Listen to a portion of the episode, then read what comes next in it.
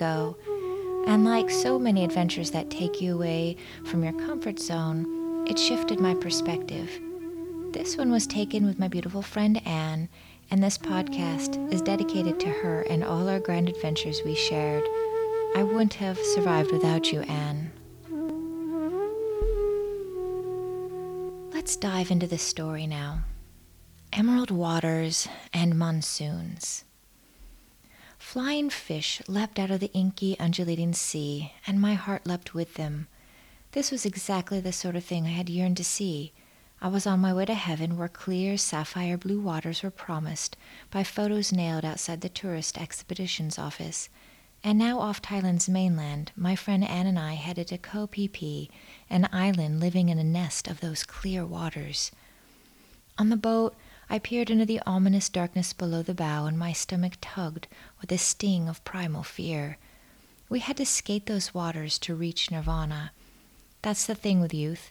You willingly skim dangerous territory. In fact, that's part of the thrill. A thrill Anne and I grabbed onto during our months of travel.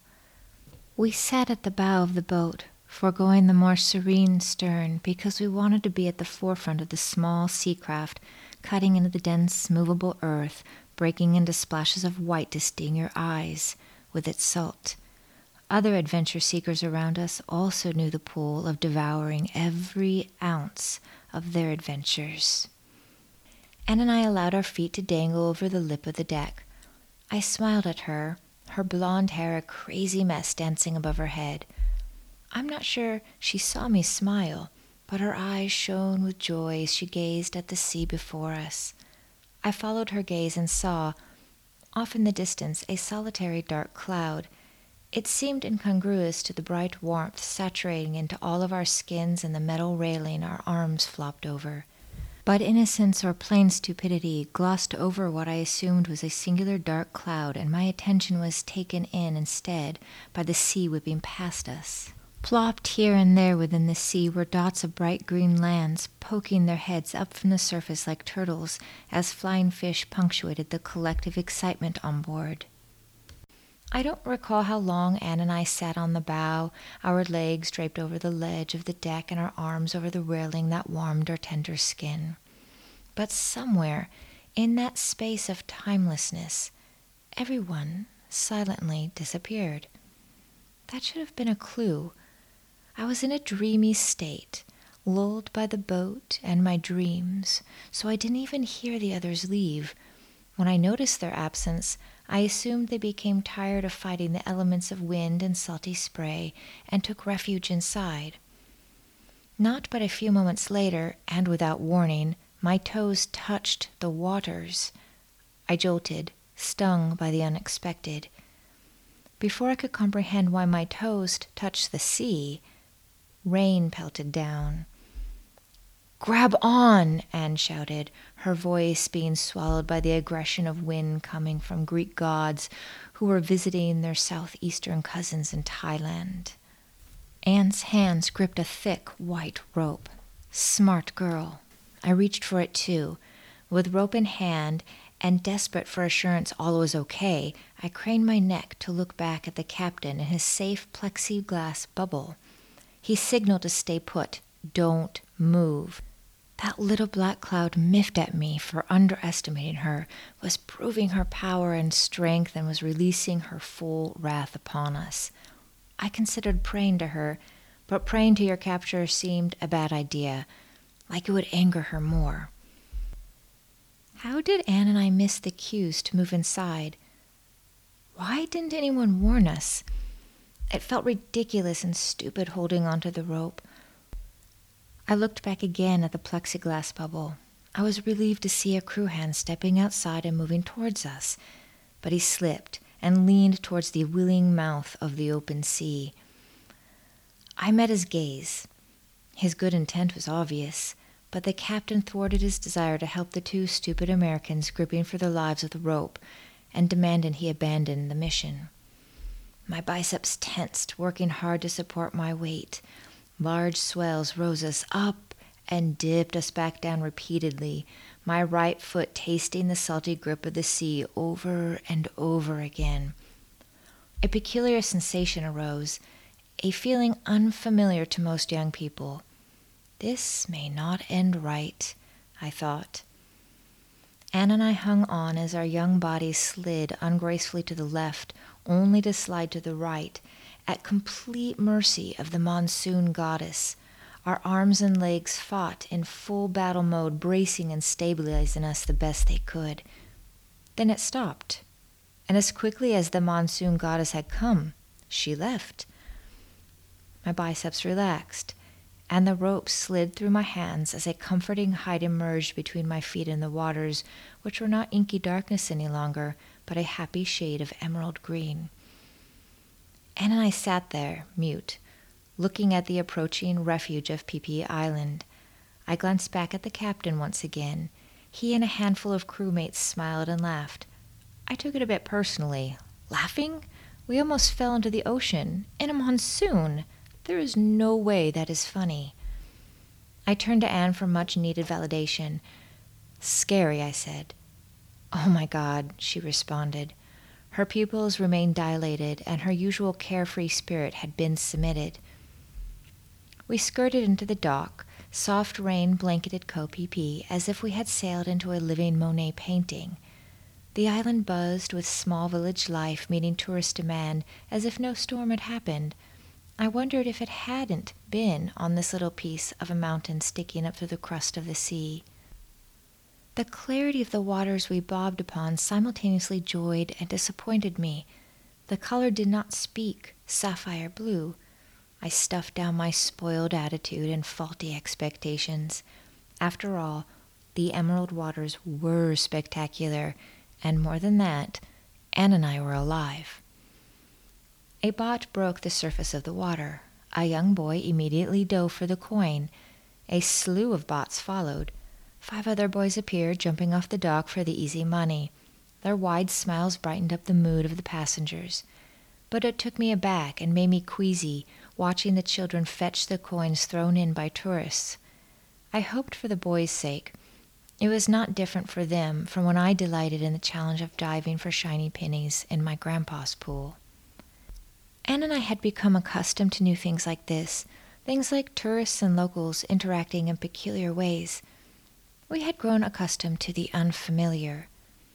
We've traveled by the seat of our pants without reservations about anything, but that small monsoon shook us up more than we wanted to admit.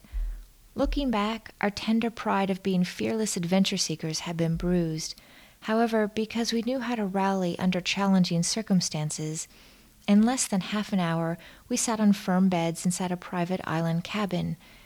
It always worked out that way for us. And that day, gratitude did not escape us. The quietness, however, made the remaining adrenaline still coursing through our blood something we couldn't hide from. The usual chill Anne retrieved a bottle of NyQuil, took a huge slug before offering it to me, and said, Have some. It will help. Now, I'm not one for masking anxiety, but that day I let the thick, noxious liquid pour down my throat. As the syrup ushered us into that blank feeling of no feeling, loud, tremendous thumps of significant weight beat on our cabin's roof. Bang, bang, bang, bang, bang. Cannon bombs plummeted atop our heads. With a bit of adrenaline still on the ready, we jumped up and opened the door, we burst into tired laughter. Coconuts. Our little scared selves had nestled into a coconut grove, and the storm had given the trees a haircut of sorts, and the coconuts could no longer hang onto their weakened branches. We closed the door and retreated. The next day we awoke fresh and wide eyed adventure seekers again. We explored Phi and the day that followed, we kayaked and snorkeled under the towering cliffs of the nearby uninhabited island. And this became the moment when I laid my eyes on sapphire blue waters. They held a blue that speaks of the soul, a blue that drinks in your heart and mind. But drifting from death defying waters of the open sea to paradisial waters of a pristine lagoon forced me to give up any pretense of control, and here the first tentacles of adult trepidation, which accumulate as we age, took root in my psyche. I call these kinds of trepidations half blind wisdoms because we are no longer innocent and not quite fully wise. For the fully wise, there is no trepidation. But there is a gift from half blind wisdoms. They teach us to embody whatever moment presents itself because you never know what's around the corner. Leaving behind the kayak for a snorkel, the stains from the fright on the boat vibrated in my bones as I looked through my mask, my lifeline a plastic tube pointing upward. The kaleidoscopic color of the undersea life swarmed in the open water lagoon. I forced myself to turn my head away from bliss and peer into the depths pressing against the lagoon. It was a clear representation of eternity by the wall of water stretching on and on getting darker and darker. Out in the sea, thousands of miles away from home, I swam in my long sought after bliss of sapphire, soul blue waters, but with a visual reminder of the uncomfortable truth that bliss and misery are two sides to the same coin. They can't exist without the other, right? How can we know one without the other? I don't think we can. So there I swam in bliss, surrounded by fright. How to hold both in the same moment? I tried, but I am sad to say I believe the fright overtook the bliss one too many times, especially when a current pushed and pulled me like an undersea frond. I was young. I was naive. I was brave. And I tasted my first real life taste of discovering wisdom and wisdom is gained by looking past bliss and into its other half, misery. Eventually, as the Buddha taught, we look past both, and it is there that ultimate, not half blind, wisdom rests. I am still swimming in life, still pushing into misery and pulled by bliss, still learning how to capture the moment with no expectations, to snorkel without allowing fear to overshadow. When bliss finds me, I always remember the monsoon. I'm reminded that bliss can shift without warning into misery, yet when misery visits, the truth of the inevitable shifting escapes me. If I only could remember. To be human is peculiar. Maybe the lesson is to be like the boat, able to skate the turbulence and peace in equal measure, prepared for both and neither upset nor excitable when one leaves and the other shifts in. I invite you to conjure up a time in your life where bliss and misery shifted into each other unexpectedly. Did bliss shift into misery or the other way around? Did it frighten you or, pardon my language, piss you off? I promise that within the Creator's compass, we wouldn't gloss over the difficulties of embodying compassion. And looking at difficult things is vital in order to understand the depth of compassion through the lens of wisdom. Therefore, being a spiritual seeker of truth requires us to be a badass. Truly, we have got to be courageous and look at these difficult dragons of reality in the eye. Turn our heads to the dark waters pressing into our bliss. Otherwise, we are forever their subject and forced to bow down to the fear they create inside. I'd love to read your thoughts in the comments. Just hit the comment button below. About this subject of bliss and misery and their connection. Do you agree? Are you at peace with this dance? I'd love to learn from you and not be an echo chamber of my making. I need your wisdom. The others reading and listening need your wisdom because we hold compasses of compassion not only for ourselves, but for each other.